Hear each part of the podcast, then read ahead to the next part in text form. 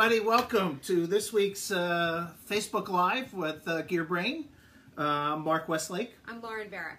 Uh, and today we have a really interesting, we're kind of go away from, we've been talking a lot about devices and, and showing you ways to secure the devices. Uh, so we thought it would be good to have an expert who's behind the manufacturing, the design, the development of these devices. And I met this company when I was at CES this year called Flex.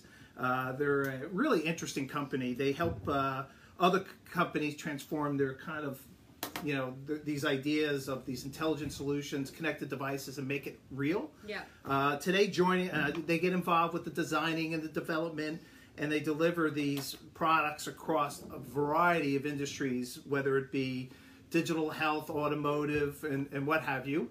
And we're going to have Tom, the director of human machine interface Cloud Strategies, who's just signed on from Flex. Tom is uh, an interesting, you know, background. He has a wealth of experience in developing a wide range of solutions across financial industries, retail, food, beverage, medical, and industrial. I love this one, industrial automation industries. Welcome, Tom. How are you?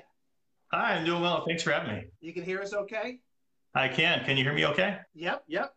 So uh, I, when I met your company at CES, I was very surprised because I wasn't sure what I was walking into because the booth was pretty big. And, and there was all these interesting devices like from Bose and Philips that I was like, wow, how did they get here? And then when uh, we started to learn more about your company, you know, it was kind of interesting. And, you know, that you're the brains and, and helping people take these ideas and make it a reality. Uh, so, you know, so since the launch of, of, Flex, I wonder if you could tell us, you know, what do you see? Because you see a lot of these things before it actually comes to market. What do you see from the consumer connected device sector growing? You know, what is that? What are the companies? What are you seeing these companies come to you with the kinds of products and, and solutions in mind, and what are they trying to solve? I wonder if you can kind of, without giving anything away, you know, sure. confidentially, we'd love to get your take on what you guys are seeing. What are some of these things that the consumer, you know, should be looking for, eh, or might be looking for, might need?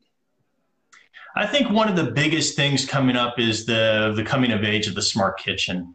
Uh, so right now in the you know various rooms of the house, you have the the thermostats, you have the security systems, and the door locks, and the webcams, and so on. And those are pretty well understood at this point, and there's ecosystems developing. But one area that really hasn't developed thus far is around the kitchen. And so we're starting to see increased focus from all the OEMs on how do they add connectivity, how do they add intelligence, and also how do they make these devices coordinate with one another to you know bring a meal on the table on time and taste great, and also to make sure that they have the materials stocked in their house to actually create these meals. So that's an area we're seeing a lot of focus on. Yeah, that's been you know it's interesting. We've seen. Uh you know, obviously a lot of these devices came out like two years ago, which I thought was kind of interesting. Uh, but you know, with the consumer buying, you know, a ten thousand dollar refrigerator connected to the web, why? Uh, uh, you know, uh, you know, I think one of the questions that we've we've come up with was, will we ever have a kitchen that makes the entire meal? Do you think? Long term, yes. Uh, in the short term, I think it's going to be kind of that semi-autonomous uh, type operation. So as you see in the you know the connected car, it can do things like stay in the lanes and so on. The, the full autonomous driving, you know, it's not quite there, and it's the same in the kitchen. The first right. step is getting these devices to understand what am I cooking, what's the recipe, how do I coordinate amongst each other, and so you know that's a step that we can actually technologically we can achieve today. Some of that you know ecosystem has to be built out. We have to get the app developers to jump on and start developing you know novel applications to get these devices to do interesting things. But we're getting there. Yeah i saw like whirlpool has a new division called w labs and yep.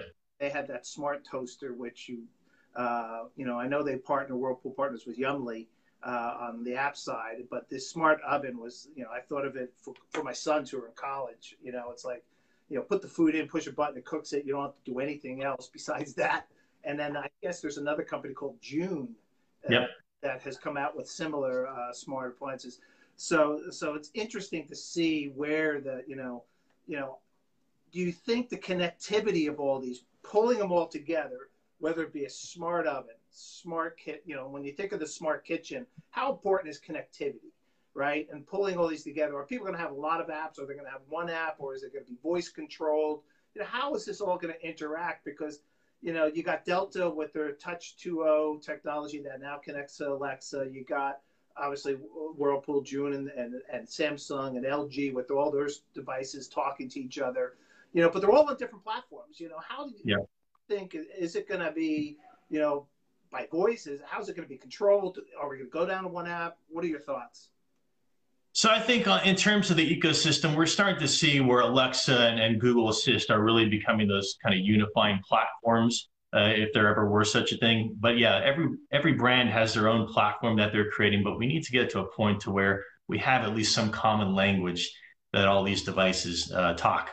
And as far as the interaction method, I think you know we have voice on one side. Of course, you have your phone or your tablet, uh, but there's also other novel use cases. So, what about your car talking to your to your your smart right. kitchen? Is there any integration play there? And so, a lot of those things I think are beyond the headspace of any one company, and that's why we need that ecosystem to get more minds uh, pushing in to create more brain power. And you've seen that with the app ecosystems on you know Apple and Android. You know, having those millions of developers pushing resources in, it, right. that's why we we have today, and we need that level of focus on the smart kitchen. Yeah, because I, I, you know, I, I just think about, you know, my house, which, you know, at GearBrain, when we test products, we test them in real homes to see how they perform under real normal connectivity. And it's it's funny, my sons always get after me because sometimes I test a product and they're like, oh, mom's going to hate this one. And one time I put one product up, it took her 17 seconds to realize she hated it. you know, time she walked in. But but you're right, having all this in and how you – you know, connecting. All right, how does the smart connect, kitchen connect to the, you know, the home the home security system or other parts of the house, and then you're right externally in the part of the house, and you know, I think that's going to be an interesting development to watch. Is are you seeing any? When we think of smart kitchens, you know, is it just the appliances, or are there other parts of the kitchen that you think are going to be connected besides appliances and, and, and stuff? Counters, cabinets, lights, yeah, so I mean, those areas are definitely uh, an area of interest. So, you know, when we talk about the overall wellness of the home, there's things like, you know, particulate matter sensing in the home that we're working on with HVAC uh, system providers. So, kind of an extension on the smart thermostat. There's a number of other sensors within the home. So, you know, the smart uh, smoke detectors slash uh, a couple more features that right. you'll see come in next year. Um, so, I mean, that's an, an interesting area just because it has such privileged real estate within the room uh, in almost every room. Uh, so you'll start seeing that take a greater role in the smart home as well. Yeah, I think of the heating because you know some kitchens have radiant heat, you know, which mm-hmm. has been something difficult for smart thermostats to control uh, and, and, to to interact with. I know they're getting better at those things, so I think that that is an interesting development. Oh, we got a question. Health of the home is certainly growing uh, consumers at, are consumers asking for this?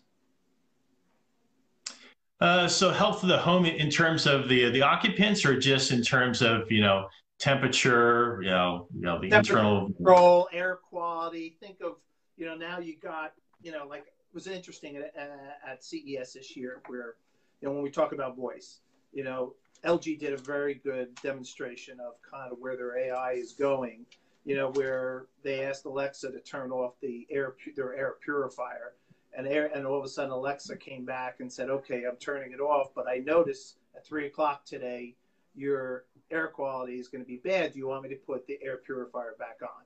You know, at which point you can see it. So it's starting to enter voices interacting. So where does that play? You know, are consumers asking, you know, for this type of health into the kitchen? Uh, most definitely. So within the home, you know, we've helped uh, customers launch air purifiers this last year. Uh, so we're seeing increased focus on how do we increase the quality inside. Uh, you know, some of the volatile organic compound sensors have improved in terms of technology. You know, previously we'd have to replace them every year or so, six months. Now we can get much longer life out of them. So the coming of age of some of these uh, sensor technologies really will allow us to provide, uh, you know, more intelligence to the home in a, in a manner that's convenient to the user so so so taking a step kind of the next you know we've been talking about the consumer and the home the current home there's a lot of these home builders now that are building these homes you know smart homes or trying to build homes mm-hmm. right and they want you know they're trying to build home control into these these new homes for consumers. You know do you think home health into a smart controller is something? Like kb to uh, kb homes is a company that's very much going down this path you know that we're talking to next week. Uh, so i'd be curious to get your take. Do you guys see a lot of the home builders or the home building market looking and asking for this healthy home healthy smart home environment most definitely. So we are actually engaged with home builders. So they're coming to us now asking our opinion on, Great. you know, how can we work technology into the home from a device perspective and also just from a macro perspective when we talk about deliveries to the home. So some of the delivery services, you know, they want to offer more cold food, more frozen food. How can they securely drop that off at the home? Is right. that a device that sits exposed that they can have access to through an app? They open it up, push, put it in there, notifies the user, hey, you have you've got 10 frozen goods or 10 you know fresh goods inside right. your right, locker. Yeah. Well that's interesting. You know yeah because i think you know it's I, we've seen you know i've always felt in in the home that building smart homes is like the old old days of building a stereo system. You know build a stereo system with taking the best you know pieces best manufacturer makes this piece versus that you know best turntable amplifier you know whatever to or going down the all-in-one solution, which now you got these home builders. Some of them are going down the one solution. Some of them, like Control Four and Crestron, have gone down that path. But then you got some of these like KB Home. They're all mixing and matching and allowing the consumer to not only bring in their own, but also integrate with some other best of breed and, and customize it the way they want. So that makes sense.